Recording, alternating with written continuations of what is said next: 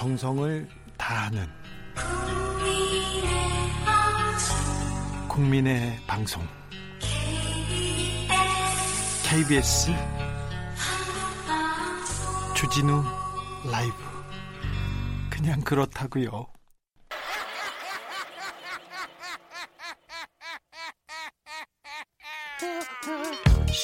발로 뛰는 기자, 탐구하는 기자, 세상의 질문을 마구 던지는 기자, 기자가 본 오늘의 세상, 기자들의 수다.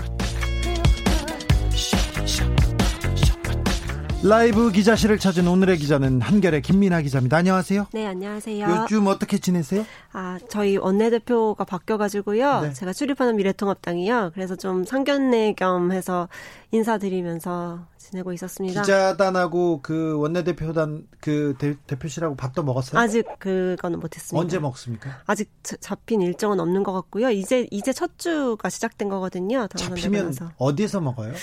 그냥 그 여의도 앞에 되게 널찍한 뭐, 아, 예전에는 뭐 굴국밥 이런 거 먹었던 적도 있는 거 국밥이요? 같고. 국밥이요? 네. 네. 떡국 먹었던 적도 있고. 한정식 안 먹나요? 아, 한정식도 인데 너무 많은 사람들이 다 같이 이제 한정식 먹긴 좀 부담스러우니까요. 네. 중진 의원들이 음. 20대 국회 끝난다고 해서 기자들 네. 몇명 모여서 이렇게 밥 먹고 그러지 않나요? 아, 네, 그런 것도 있죠. 네. 아무래도. 음. 민경욱 의원이 특별히 밥을 많이 샀다는데 그분은 어떤 밥을 많이 사셨어요? 근데 민, 민경 의원은 맛집을 되게 잘 아셔가지고 네. 여의도를 벗어나서 드시는 걸 되게 좋아하셨습니다. 네. 주로 뭐 사줬어요? 뭐 다양한 메뉴가 있었어요. 고기, 뭐 복요리도 있었고, 네. 뭐 중국집도 있었고 한식집도 있었고. 특별한 분들 없어요? 또 밥 먹을 때 좀 특별한 분들이 있어. 어... 정치인들마다 좀 그런 색깔이 있어요. 네. 막 탁탁 떠오르는 분은 어, 딱 떠오르는 혹시 있으세요? 아 저는 많죠. 네. 아, 네. 네. 알겠습니다. 넘어가 보겠습니다. 어, 박류 영화님이 마트 갔다 오는 길인데 라디오 크게 켜고 걸어가는 할아버지 있습니다. 주진우 라이브 틀고 가시네요. 아이고 지성인이십니다. 할아버지 오래오래 건강하십시오. 8769님, 내일 학교 등교 개학일인데 마스크 착용도 필수입니다. 하지만 개인컵 지참도 필수인 것을 학생들에게 꼭 알려주세요. 주 기자님, 문산 수업고 김홍수 교사가 아, 네, 문산 수업고가 있었습니다. 어, 요즘 그 미래통합당 분위기가 어떻습니까? 어, 지금 제가 미래통합당 출입한 지 1년 반 정도 돼 가는데요. 가장 좀 조용하고도 안정적인 하루하루를 보내고 있는 것 같습니다. 조용하고 안정적인 그 네. 통합당 지도부가 없어서 그런 거 아닌가요? 그럴 수도 있고요. 그러니까 완, 완전히 리더십이 세워진 사람이 없어서 그럴 수도 있고 좀 그동안의 막말과 이제 뭐 고성 욕설이 오갔던 것과 비교해서 지금은 좀 아무래도 총선 참패 이후에 좀 침착하고 차분하게 우리 돌아봐야 된다 이런 목소리가 좀 더 강한 시기인 것 같습니다. 어제 미래통합당 주호영 원내대표고 광주를 방문했습니다. 사과의 표현도 있었고요. 네. 유승민 어, 의원도 가서 뭐 사과했고요. 네, 맞습니다. 근데 사과에 반대하거나 이거 이걸 못마땅하게 한 못마땅하게 생각하는 사람들이 있습니까? 아, 네, 당 안에서는 없었고 당 밖에서 이제 그 탈락하시니까 낙선하신 분들 중에서는 여전히 뭐 차 뭐 전 의원님 있으시죠? 차명진 의원 전 의원. 네네네네. 네. 뭐라고 합니까? 아, 그러니까 뭐 5.18 관련해서 여전히 그런 어, 폄하하는 메시지를 네, 했었던 것 같아요. 네. 음. 미, 그 민경욱 의원에 대해서 네. 미래통합당 지도부는 어떻게 생각하세요? 아, 부정선거 의혹에 대해서. 근데 사실 그 지도부에서는 민 의원의 그 사안에 대해서는 이미 우리는 다 조사를 끝냈고 내부 조사를 끝냈고 더 이상 당 지도부가 왈가할 말이 할 일이 아니다라는 입장을 계속 내고 있어요. 계속 내고 있는데 네. 어, 민경욱 의원이 더 크게 외쳐서 계속 부정선거 의혹을 네, 제기하고 네, 있고요. 그렇게 되고 있고 이제 정말로 이제 한 발짝 물러나서 봐야 된다라는 목소리가 더 커진 것 같습니다. 안에서는. 그래요? 그렇습니다. 그 다른 분들은 중진 의원들 네. 그리고 좌장 의원, 대장 의원들 네. 뭐 하고 계세요? 근데 사실 중진원 분들이 많이 낙선하셔가지고 예. 그냥 짐 싸고 조용히 지내시는 것 같아요. 요즘에는 네. 오히려 네. 초선 의원들이 뭐 공부 모임 만들어서 우리 뭐 모여서 얘기해 보자라는 좀 그게 좀 활발하게 진행되고 있는 것 같아요. 네. 요즘에는. 아 김민아 기자가 좀 주목해서 보고 있는 초선 의원 신인 의원들 있습니까? 아, 아무래도 지금 제일 좀 언론에 많이 오르내렸던 분이긴 한데 김웅 당선자 있잖아요. 네. 그 검사 내전 쓰셨던 네. 드라마로도 됐고 그분의 행보를 좀 주목해서 보고 있습니다. 그래요? 음. 어, 또요? 또요. 음. 왜좀 잘 안 보이죠? 민주당의 초선 의원들이 많이 보이는 거에 비하면 네. 어 저희 미래통합당 초선 의원들 잘 보이지 않습니다. 아 근데 아무래도 좀 유명하신 뭐 태영호 당선자나 아, 예. 지성호 당선자 예. 어, 어떻게 될지 좀 궁금하고 네. 예, 예. 그렇죠. 태영호 당선자는 뭐 하고 계세요? 아 지역구를 좀 열심히 챙기고 있는 것 같아요. 사실 이제 지역구에서 크게 이긴 게 아니면은 지금 이 그러니까 국회가 열리기 전에는 지역구 챙기는 시간을 많이 할애하시더라고요. 네. 미래통합당과 미래한국당은 합당합니까? 합당을 아. 한다고 했는데 왜 잘 안 되죠? 네, 합당을 한다고 이제 수임기구까지 만들고 오늘 비공개로 그 양쪽 대표가 만나서 얘기를 나누기는 했는데 사실 좀 이게 본궤도로 올라가기까지는 시간이 걸릴 것 같아요. 왜요? 그 방식의 차이가 좀 확실히 있는데 통합당에서는 어 너네는 당연히 우리 위성 정당이니까 흡수하는 방식으로 해야 되지 않느냐라고 주장하는데 이제 미래한국당에서는 당대당 통합 형식을 취해주길 바라고 있기 때문 이죠. 네, 왜 그러는지는 알겠는데 네. 미래통합당 원유철 대표가 네. 어, 그냥 섣불리 바로 합당하지는 않을 것 같죠? 그게 참 네, 그렇습니다. 이 원대표나 그 나머지 지금 당 지도부가 다 낙선하거나 불출마한 의원들이어가지고 아무래도 이후의 정치 인생이 지금 어떻게 결정되느냐에 따라 달라질 수 있거든요. 네. 그래서 정말로 자기의 앞, 앞날이 달려있다고 볼 수 있는 거죠. 지금의 이 통합의 과정이. 미래 그 네. 한국당에 있는 분들, 지도부 네. 분들 사석에서 만나거나 그 지나가다 만나면 네. 무슨 얘기 하세요?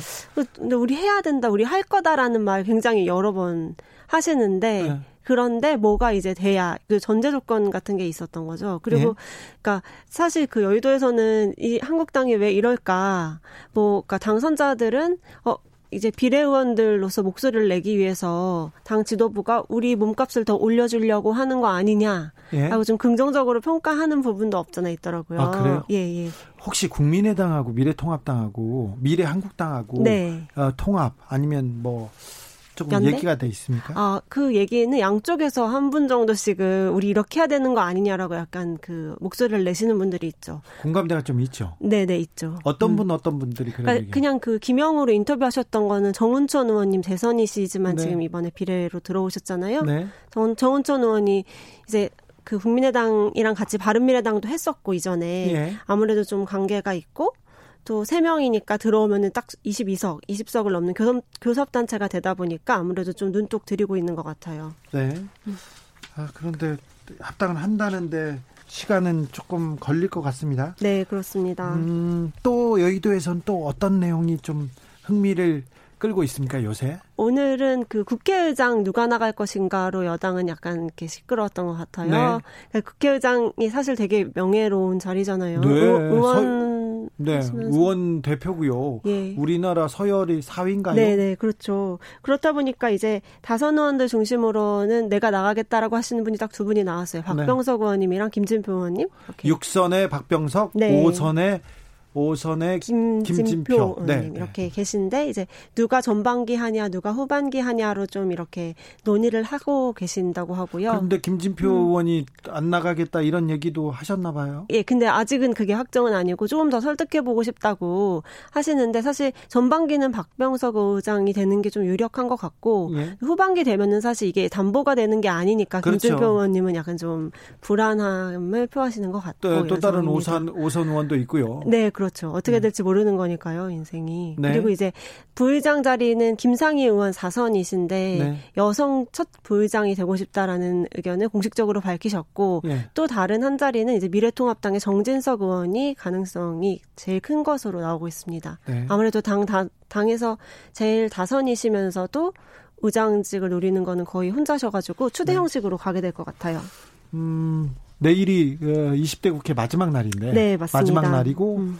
어, 21대 국회가 꾸려질 때까지 네. 좀, 좀 시간이 남는데 네. 김민아 기자는 어떤 것 취재하시려고 하세요? 아 일단은 그 앞으로는 여야 이제 새로 신임 원내대표가 어떻게 원구성할 것인지를 제일 좀 치열하게 네.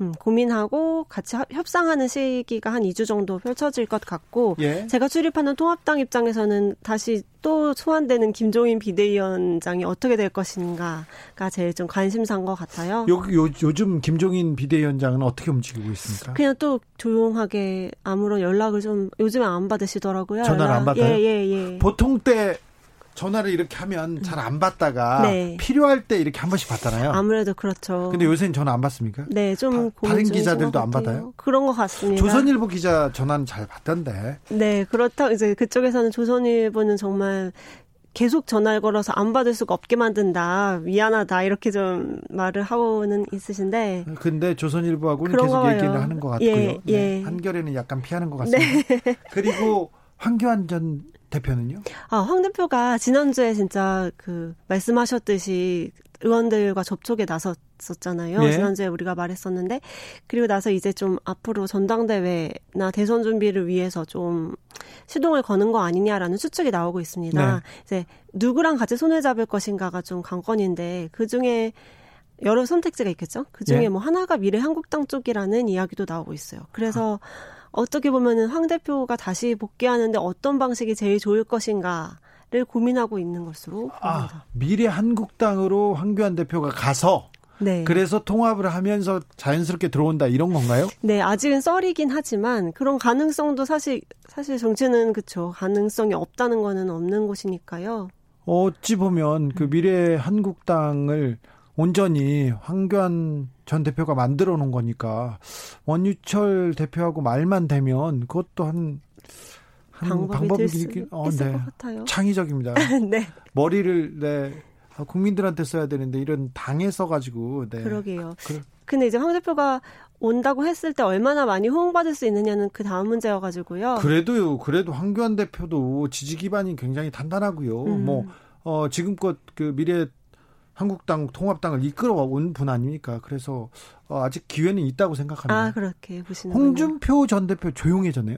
네, 그러니까요. 홍준표 대표도 이제 사실 김종인 비대위가 세워지면 복당이 어려워지기 때문에 좀 추이를 보는 것 같아요. 네. 음.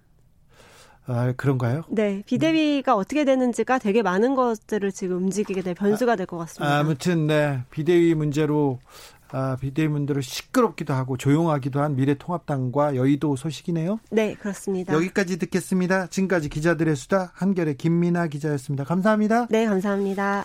조혜숙 님이 지긋지긋 비대위 그게 뭐라고 음? 주 기자님 얘기하는 거 아니에요? 얘기합니다. 네. 저도 뭐 뜨끔했어요. 네. 감사합니다. 5419님, 에고 고3 맘입니다. 아이는 혼자 공부하는 게 익숙해졌다고 학교 가길 꺼리는 게 현실입니다. 부모는 무지해서 그런지 학교를 가야 마음이 편할 것 같은 이 마음은 뭘까요? 아니요, 이것도 당연해요. 당연하잖아요.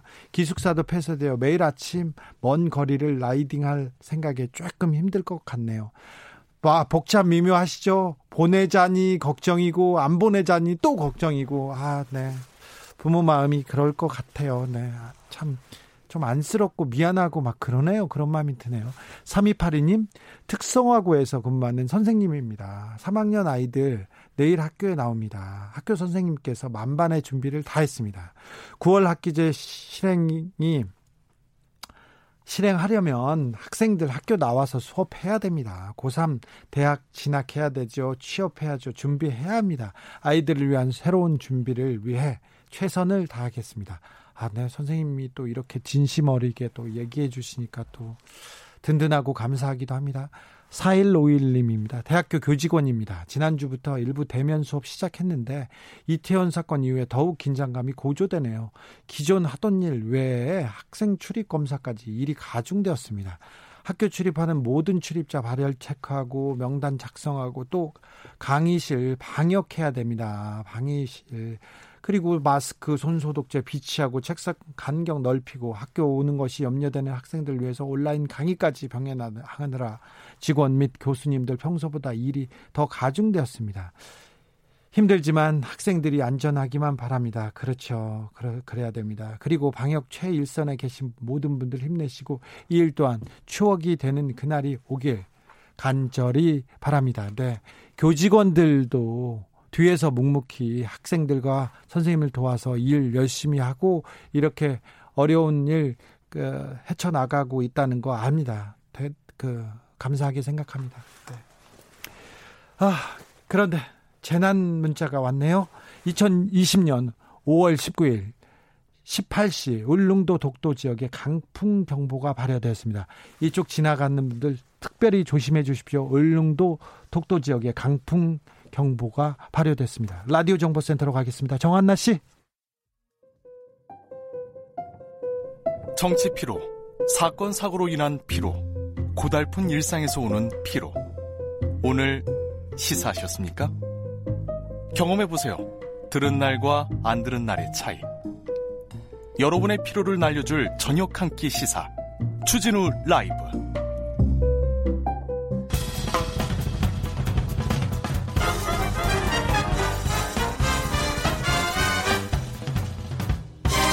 훅 인터뷰 훅 인터뷰 이어가겠습니다. 이태원 클럽발 집단 감염 큰 불을 잡아놨더니 이번에는 삼성 서울병원 간호사 4명 확진.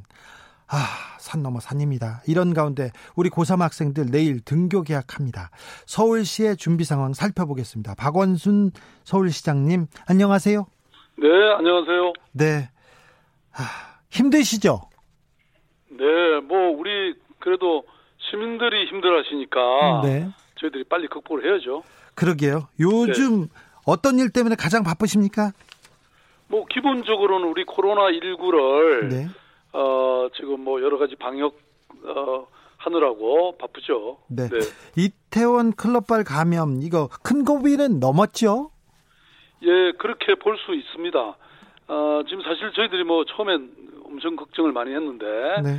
어, 지금 오늘 오전 10시보다 지금 이태원 관련 이태원 클럽 관련 서울시 확진자가 총 99명이고요. 예. 오늘 오전 10시보다 2명이 증가했습니다. 예. 어, 지난 열흘간 저희들이 총력전을 펼쳤고 그래서 지난 주말을 기점으로 확진자 숫자는 확실히 줄어들고 있습니다.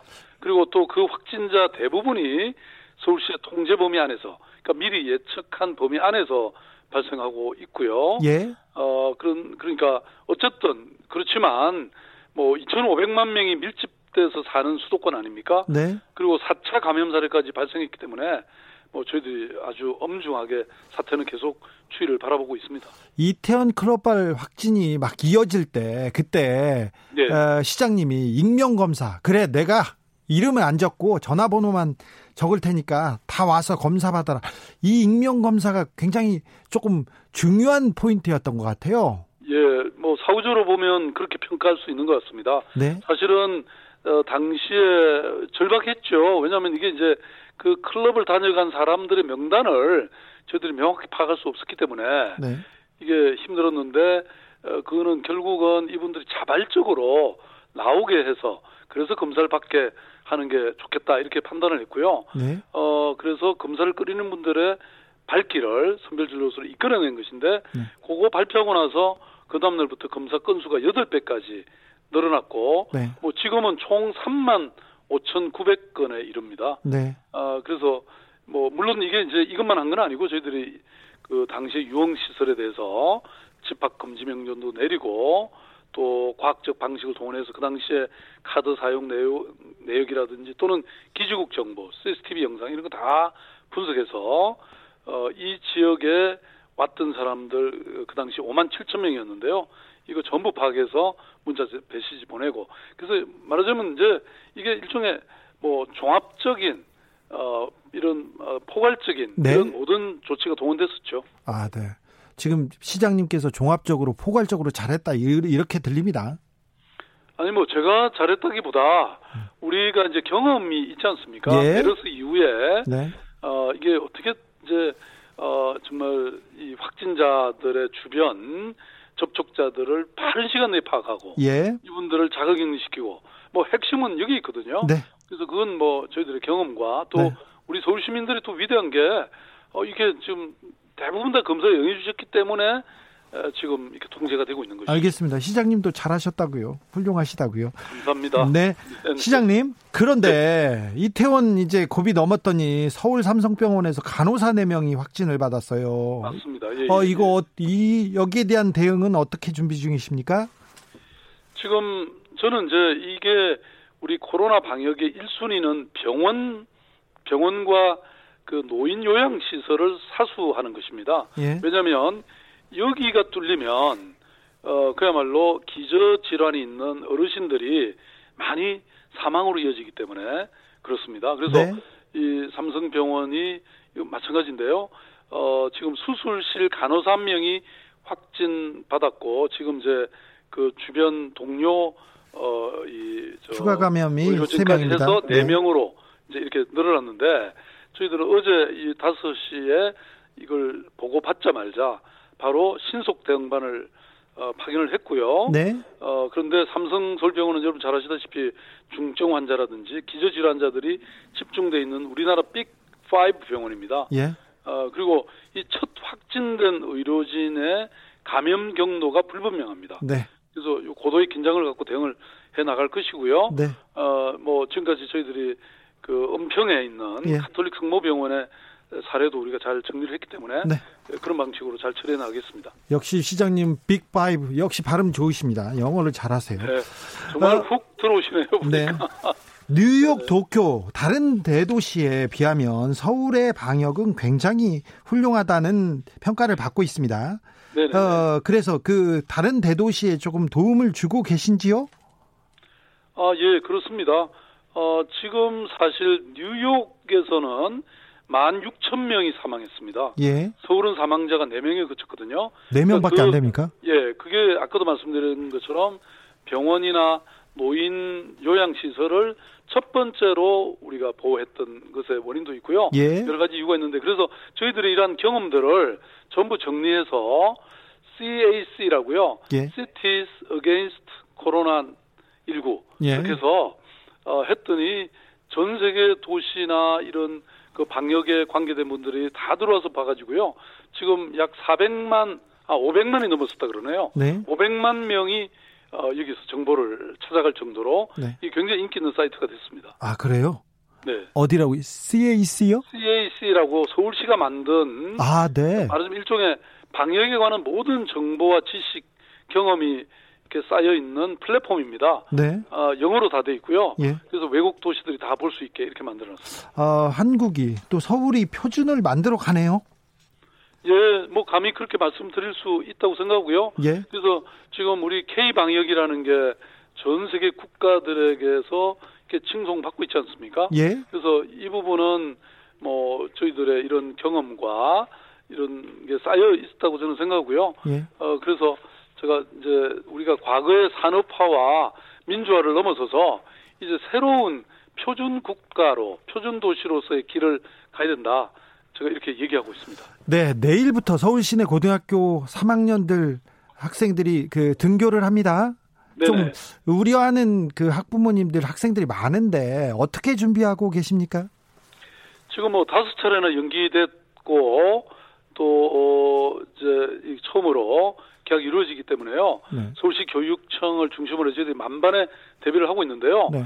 우선 무엇보다도 이제 어, 집단 감염을 예방하기 위해서는 조기 차단 조치가 가장 중요합니다. 예. 그래서 고3 학생들이 일단 온라인 시스템이 나이스라고 있는데요. 예. 여기로 들어가서 자기가 문진표에서 작성을 해보면 그 요게 이제 사전 screening 어, 절차인데 네. 여기 의심 증상이 체크가 되면 등교 중지 판정을 받고 네. 그러면 요 어, 이걸 가지고 곧바로 선별 진료소로 가서 검사를 받을 수 있게 해놓고요. 예. 또 등교한 상태에서 발열과 같은 증상이 발생하면 바로 소방 서울시 소방재난본부가 이 제공하는 구급차 타고 선별 진료소까지 바로 가서 안전하게 이송될 수 있도록 이렇게 하고 있습니다.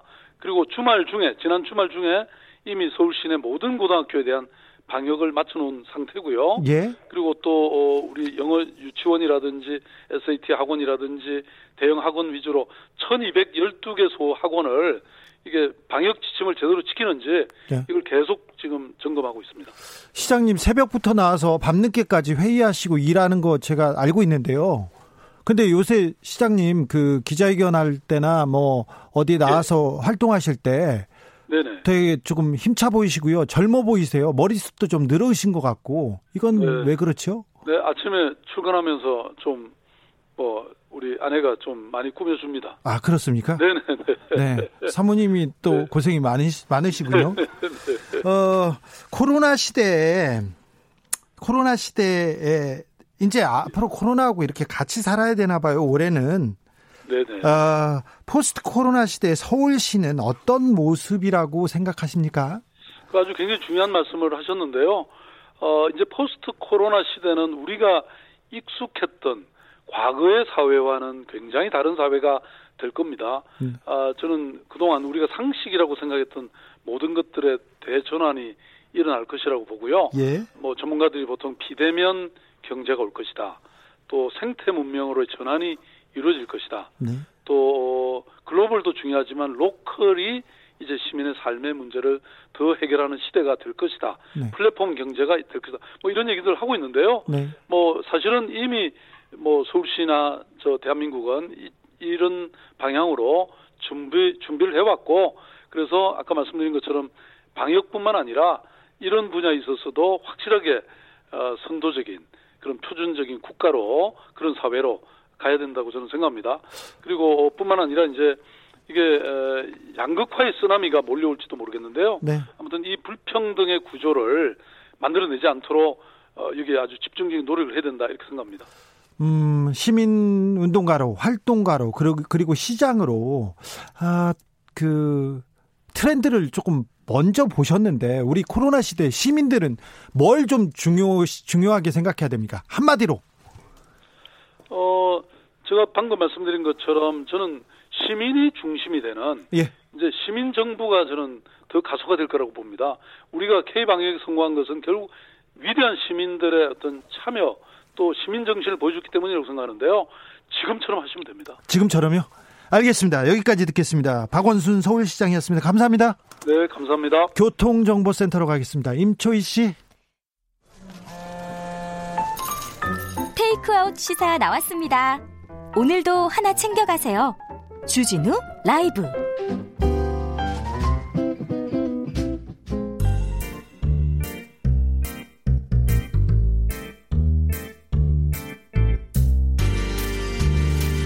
요즘 정치 이건 아니야.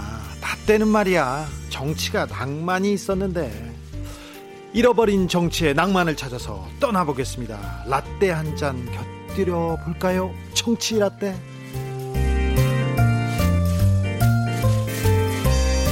낭만 닥터 김사부가 있다면 낭만 의원 박사부가 있습니다. 정치라떼 정치구단 박지원 의원님 대표님 장관님 실장님 만주 변호사님 안녕하세요. 예 안녕합니다. 네 우리 스승님 오셨습니다. 어, 우리 그 의원님 615에 계셨는데 이사하셨어요? 전 방 뺐습니다. 방 빼셨어요? 예. 네. 좀 감회가 씁쓸함하죠. 아 그렇습니까? 그러나 지금... 외향적으로는 아주 맑은 척합니다. 네, 네. 지금 얼굴도 그렇습니다. 예. 맞습니다. 짐은 어디에다 빼셨어요? 연구소나 사무실을 내십니까? 아 아직은 뭐 그런 생각 없고요. 네. 지금 여의도에 예. 음, 저하고 잘 아는 후배가 예. 아, 오피스텔을 가지고 있어서 그 방에서 함께 쓰기로 해서 옮겼습니다. 그래도 여의도에 박지원이 없다 이건 또 상상하기 어렵고 그러니까 여의도에 있습니다. 아, 여의도에는 예. 계시고 그래도 연구소 아니면 어떤 학교 이런 데서 어, 박지원 의원의 그 경험을 그리고 경륜을 이렇게 어, 좀 가르쳐 주십시다. 아니면 이용하겠다 이런 생각을 하는 사람들 많을 텐데요. 한 두 개 대학에서 석자 교수로 와라 하는 얘기가 있어서 지금 절충 중에 있습니다. 네, 오라는 데 많죠. 더 많죠. 아니요. 점심은 어디서 누구랑 드셨어요? 오늘 제가 이발하고 네. 예, 제 후배하고 여의도 냉면집에서 비빔냉면 하나 먹었습니다. 네. 요즘 점심 저녁 누구랑 드세요? 바빠요. 바쁘시잖아요. 아, 그러니까. 여러 사람들이 위로 격려 또 제가 좀 많은 사람들을 알고 있기 때문에 많은 사람도 챙기시고. 아 그렇죠. 네. 그렇기 때문에 설사 오늘 저녁 약속이 없다 하더라도 누가 밥 먹자라고 네. 하면은 꽉 차 있으니까 3주 후로 잡자. 이렇게 아, 해서 저 자신을 높이고 살고 있습니다. 아, 그래요? 3주 정도는 차 있잖아요. 차 있죠. 차 있죠, 사실. 네. 어, 다른 분들, 상대당 의원들이나 아니면 상대당 원로들 많이 이렇게 밥 사시잖아요. 누구 요새?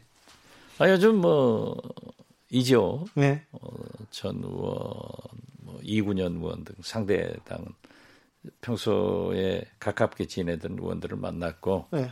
아무래도 민주당, 뭐, 정부 관계자들을 만났는데 그분들을 공개하면 제가 안 좋죠. 아 그래요? 아니 네. 왜안 좋아요? 아니 만나야죠. 팔고 다니는 것처럼. 아니 그렇지 않죠. 아니요, 그건 못하죠. 네. 그렇죠. 우리는 상대방하고 밥 먹는데 밥 먹었다는 얘기를 하면 좀 상대방들이 좀 이상하게 생각해요. 뭐 그럴 경우도 있지만은 네. 미주알 고주알 얘기하는 것은 바람직하지 않죠. 네.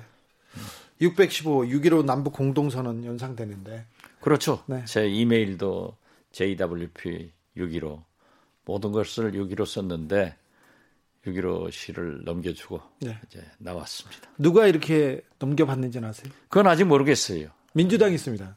모르겠어요. 그 자체도. 네. 민주당에. 예, 네, 그러나 제가 썩 권하지를 못하는 게 제가 들어갈 때는 보통 국회에서 이제 의원에 관한 로얄층을 6, 7, 8. 네. 그 이렇게 하는데 이제 우선 국회 마당이나 혹은 한강이 쫙 보이는 곳을 선호하거든요. 네. 비유가 좋으니까. 네. 그래서 615호실도 한강이 아주 잘 보이고 아주 좋았어요. 예. 누구든지 오면 야 좋다 했는데 지금 그 국회 소통관을 지어버렸어요. 예. 그런데 그게 이제 꽉 막아버리더라고요. 네. 그래서 야 저 소통관을 짓고 있어서 내 앞길을 막는구나 했더니 불행한 일이 왔습니다. 아, 저런. 그래서 제가 뭐 어, 이제 들어 국회 사무처에서 배분을 하기 때문에 네. 에, 제가 뭐 상관할 일도 아니고 제가 취재해봤는데 네. 6.15는 김홍걸 당선자가 쓰기로 했답니다. 아 그래요? 네, 잘했네요. 네. 어, 어제가 5.18 민주화 운동 40주년이었는데 어, 5.18 관련해서 망언이 계속됩니다. 예전부터 있었고요. 특별히 좀 김대중 전 대통령께서 가슴 아파했죠. 5.18에 대해서 얘기가 나오면. 그렇죠. 그 뭐 사실 옛날 역사가 됐습니다만은 노태우 당시 대통령 때 이제 전두환 내외가 백담사에 유배가 있었지 않습니까? 네. 그러니까 당시 최창윤 정무수석을 보내가지고 김대중 대통령께 백담사에서 내려오게 하면 어쩌느냐. 네. 또 연희동 사절을 어떻게 할까요? 하니까 김대중 대통령께서 내려오게 해라. 예. 그리고 어, 뭐 우리나라가 전직 대통령 집안채 가지고 인색할 필요는 없다 해서 내려오기도 했고 예. 또 당선돼 가지고 당선자 신분으로 이호 여사님과 함께 김영삼 대통령 네 분을 청와대로 첫 방문해서 사면 얘기도 했었는데 사, 예, 사면 요청을 해서 사면을 들어줬죠. 그렇죠. 예. 예, 그러니까 이제 결과적으로는 요청을 했고 김영삼 당시 대통령께서 사면을 했는데 이제 그러한 반성도 없고 예. 고백도 없고 그래서 굉장히 아쉬워는 했습니다. 아, 쉬워해 그니까요. 사면 너무 빨리 해준 거 아닙니까? 이거 반성도 안 하고 어, 아직도 그러니까 우리 사는데. 주진우 기자 같은 그런 좀 진보적인 그런 시민사회 단체에서 지금도 왜 김대중 대통령이 그러한 네. 사면을 했느냐라고 비난도 있어요. 그렇지만은 김대중 대통령은 이제 신군부에 의거해서 김대중 내란 음모 사건으로 사형 선고를 받았잖아요. 평생 괴롭힌 사람이 그렇죠. 그래가지고 감옥에서 옥중 서신을 통해서 대한민국의 정치 보복은 나로서 끝나야 된다. 예. 그리고 나는 그분들 모두를 용서한다. 그래서 용서한 게 결과적으로는 지금 안 되고 있지만은 이번에 통합당의 주호영 대표도 굉장히 좋은 말씀을 했고 사과도 했고요. 예, 그렇죠. 그리고 사실 5.18 행사 당시 1년 전 황교안 대표 때는 그 유족들이나 관계자들이 굉장히 입장 못하게 아주 항의를 거세게 네, 했는데 예. 이번에는 주호영 대표에게 환영하고 네. 특히 부상자 동지 회장께서는 덕담까지 했기 때문에 이제 잘 풀려가야 된다. 저는 그렇게 생각합니다. 전두환, 전두환 씨, 정치인 전두환 씨, 그리고 인간 전두환 씨에 대해서 어떻게 생각하세요? 본인도 이렇게 어, 우리 어, 저기 우리 박 사부님도 어, 인연이 좀 깊지 않습니까? 아, 깊죠. 그리고 어, 그 김대중 정부 5년간 제가 이제 인사도 네. 그 직접 챙기는 분이셨잖아요. 많이 갔죠. 네네. 어, 많이 가고 어, 김대중 대통령께서 이제 그러한 것을 했기 때문에 네. 5.18 이런 것만 제외한다고 하면은 네. 사람 누구나 어? 한 가지 단점은 있잖아요. 네. 그런데 굉장히 남자다운 분이에요. 호탕하고. 네. 어, 그런데 그러한 5.18이라는 불행한 역사를 왜 청산하지 못하는가 네. 아쉽기만 합니다. 어, 단점이 너무 커요. 많죠. 왜 시민을 네. 학살했으니까. 그렇죠. 네. 역사적으로 어떻게 됐든 뭐뭐 뭐 아무 어, 그 무고한 네. 시민들을 총격을 가했고 특히 헬리콥터 예. 이 사격 같은 것은 현장에 가서 보면은 참 끔찍하거든요. 네. 그러나 이러한 것도 지금 현재 밝혀지지 않고 있잖아요. 예, 예. 예. 아, 좀 20대 국회에서 이걸 좀 마무리하고 갔어야 되는데 아쉽게 끝나갑니다. 제가 20대 국회 구성하면서 원내대표로서 5.18 특별법을 이제 제안을 제출을 했는데 지금까지 한국당 통합당에서 반대를 하기 때문에 이제 통과가 안 됐어요. 사부님이 제출한 그렇죠. 내가 원안입니까? 저, 예. 원내 대표로서 네. 이제 그 법안 1호로 예. 제출을 했는데 이번에 이해찬 민주당 대표께서도 그러한 폄훼 예. 등 이러한 것을 처벌하는 제가 제출한 법안 내용과 비슷하겠더라고요. 그러한 것을 하겠다. 그리고 민주당 초선 의원들이 1호 법안으로 제출한다.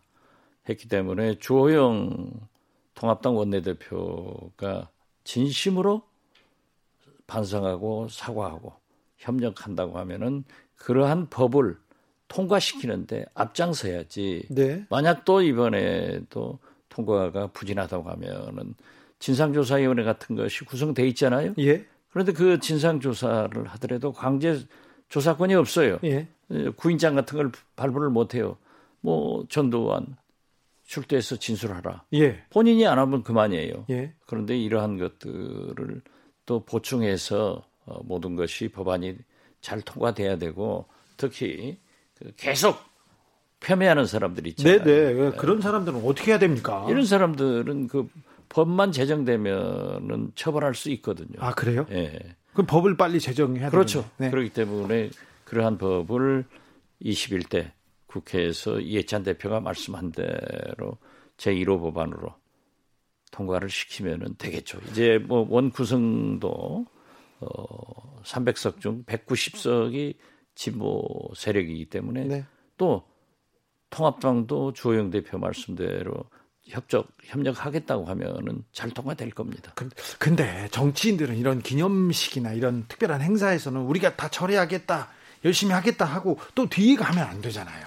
그것이 문제죠. 네. 그러니까 진실성이 없다. 네. 이렇게 비판을 하지만은 지금의 원구성은 민주당 단독으로도 법안을 다 통과시킬 수 있거든요. 네. 그런데 거기에 지금 현재 21대 원 구성을 보면은 300석 중 정확하게 190석은 범진보 세력이고 여기는 찬성한다는 네. 거예요.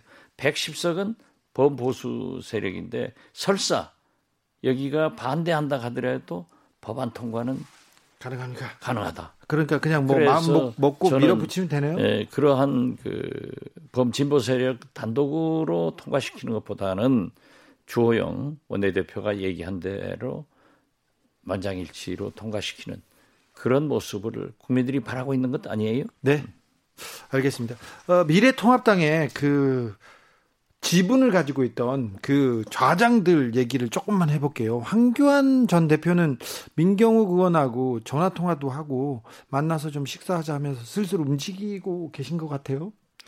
뭐 언론에서도 그러고 움직이고 있더라고요. 네, 예. 그 말씀하셨잖아요 예, 지난주에도. 뭐 종로에 네. 뭐 집을 뭐 집을 알아보고 있다고 하고 영원히 살 수 있는 집을 알아보고 뭐 장학회 같은 것도 구성을 해서 움직인다는데 사실 일반 평의원도 아니고 당 대표로서 저렇게 참패를 당했으면은 조금 더 반성의 시간을 갖는 것이 너무 빠르네요. 너무 빨라요. 아 예. 그래도 뭐 당내 이제 대의원 그리고 어, 당 구성을 보면 자기가 아직 입지가 있다고 생각하고 자신감이 있나 봅니다. 어, 뭐 친황들 네. 많이 있고 또 이번 총선 때 거의 전멸을 한 했지만 당협위원장을 많이 가지고 있죠. 그렇죠. 많이 가지고 있죠. 네. 이 친박 네. 여기하고 함께 뭘 도모하려고 하는데 지금 국민들이 그걸 믿겠어요? 예. 어, 그리고 실제로 그 만나본 분이 얘기하는 게 보면은 이제 움직여서 대권도 예. 어, 도전한다. 도전한다. 예. 이런 계획인 것 같아요. 어 누구나 도전할 수 있고 누구나 재개할 수 있기 때문에 네. 결정은 국민이 하고. 네. 예. 응원하시는 편이죠? 저요? 네. 예, 응원합니다. 아, 네. 그래야 우리가 이기죠. 아이고, 네. 아이고, 네. 저 김무성 의원은 향후 어떤 길을 가, 가게 될까요? 뭐 언론 보도 보면은 김무성 의원은 이제 킹메이커로서 네. 어, 황폐화된 이 보수 세력을 다시 뭉쳐야 된다. 그리고 그 보수 극우 보수 유튜버들 있잖아요. 예. 얼마나 황당무계한 얘기를 많이 해요. 예. 그분들에게 일침도 가하시고 어, 놈자까지 네, 붙이면서 네. 일침을 가한 거 보면은 좀 보수 재건과 네. 보수 정권 창출을 위해서 노력할 것 같아요. 네. 정치 고수로 이게 한, 한 수 한번 읽어 주십시오. 김영우 공관위원장이 미래통합당 공관위원장이 공천 학살을 하면서 공천 개혁을 하면서 사람들을 중진들을 많이 잘랐지 않습니까? 그렇죠. 그게 본인의 대권 욕심이 있어서 그렇다 그렇게 평가하는 사람도 조금 있어요. 미래통합당 내부에서는 김영우 전 의장은 움직이지는 않습니까? 거기까지는 저는 보지 않습니다. 아 그래요? 어, 김영호 의장이 참 그 똑똑하신 분인데 네. 아마 너무 황교안 네. 친황으로서 공천권을 행사해 가지고 결과적으로 네.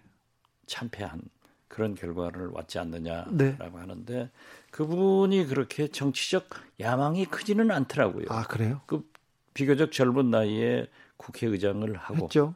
또 의장을 하면은 과거처럼 이제 정, 다시 재출마를 하지 않잖아요. 네.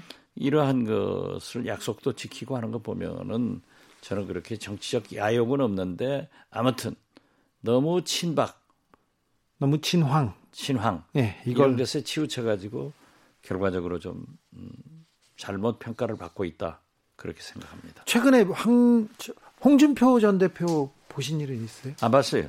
전화도 통하지 않고. 개인적으로 만나서 밥 먹고 그러진 않습니다. 아, 그런 거 없습니다. 아, 그래요? 예. 그런데 그 뭐, 뭐, TV 나가서, 네.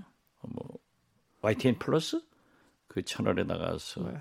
박지원 선배하고 한번. 예. 어, 좋아하시던데요? 예, 저도 홍준표 전 대표는 평가를 합니다. 네. 어떻게 됐든 정치를 잘 알고 그 재밌잖아요. 네. 음. 재밌어서. 제가 보면은 홍준표 전 대표도 저를 좀 네, 좋아하더라고요. 평가를 하고 네. 저도 그 홍준표 전 대표를 평가합니다. 네. 마지막으로 김종인 어, 비대위원장이 될 가능성이 높은 김종인 위원장 얘기 안 하셔야 돼요. 안 하셔야 돼요? 나는 개인적으로 형님 동생 하는데 네. 이제 지금 사실상 물 건너가는 것 같지 않아요? 설사 또 뭐 조영 원내대표나 이 새 당선인들이 그렇게 추대를 한다고 하더라도 뭐가 되겠어요.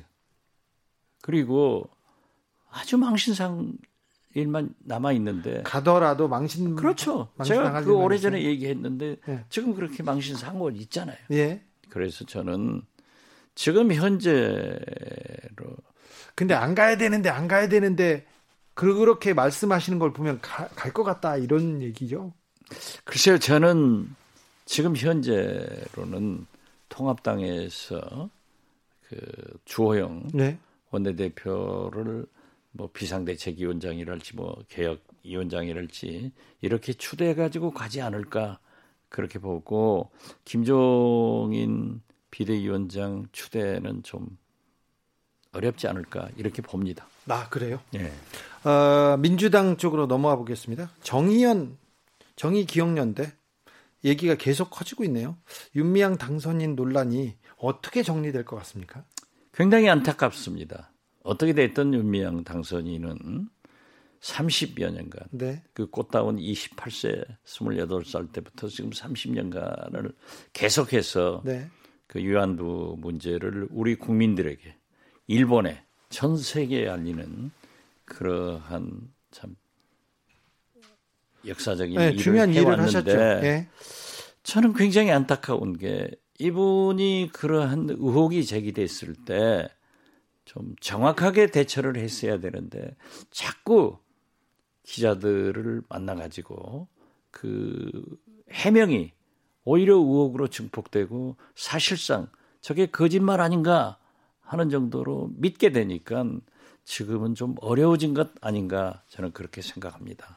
언론이 계속해서 의혹을 집중 보도하고 있고 파고들고 있어서 의혹이 좀 더 커지는 양상인데 그렇죠. 그러니까 결국 이 윤 의원이 언론 인터뷰에 응하지 말아야 돼요. 말아야 돼요, 아예. 예, 하지 말아야죠. 네. 그러니까 자꾸 의혹을 해소할 것이 아니면 그 예. 그 말을 말을 그렇게 해서는 안 된다. 그렇죠. 근데 예. 해서 어, 어중간하게 예, 의혹을 해소하지 못하고 예, 말을 계속하면서 의혹이 더 커지고 있습니다. 그렇습니다.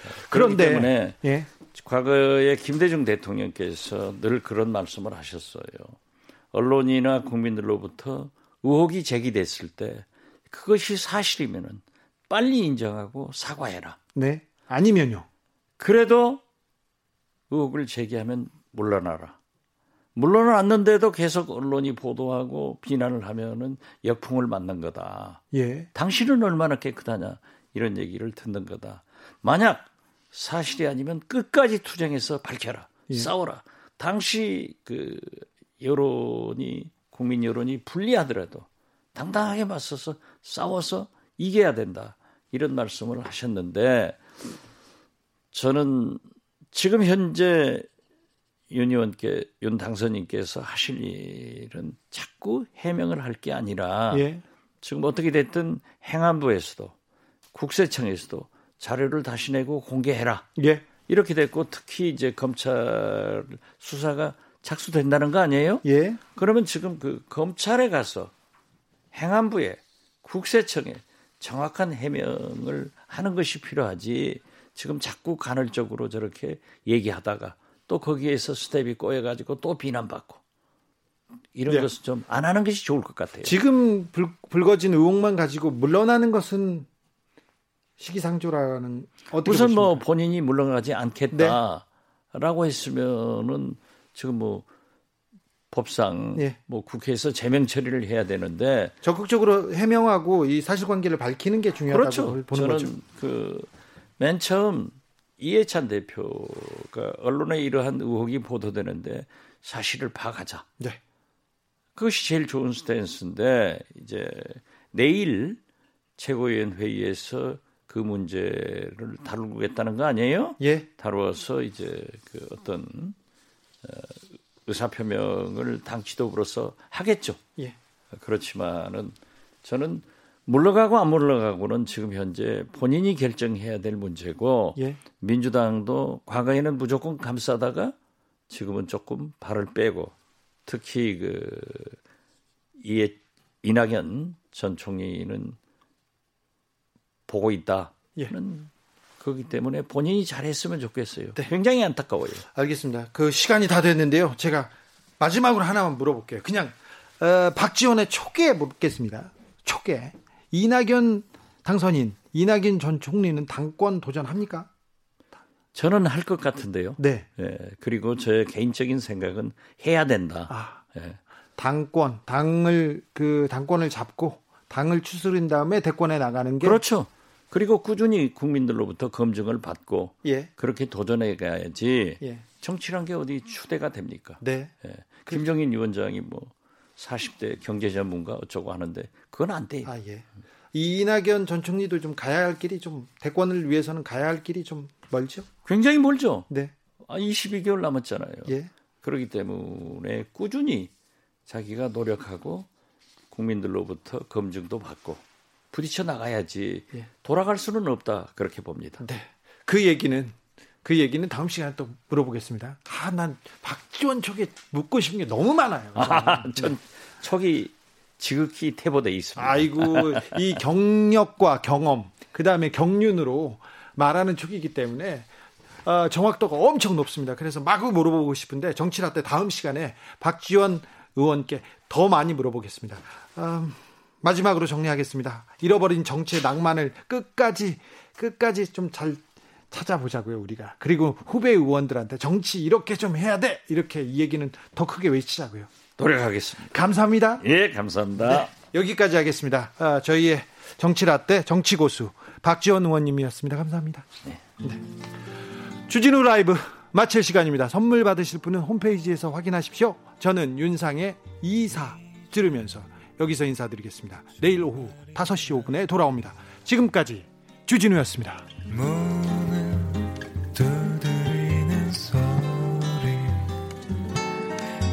낮의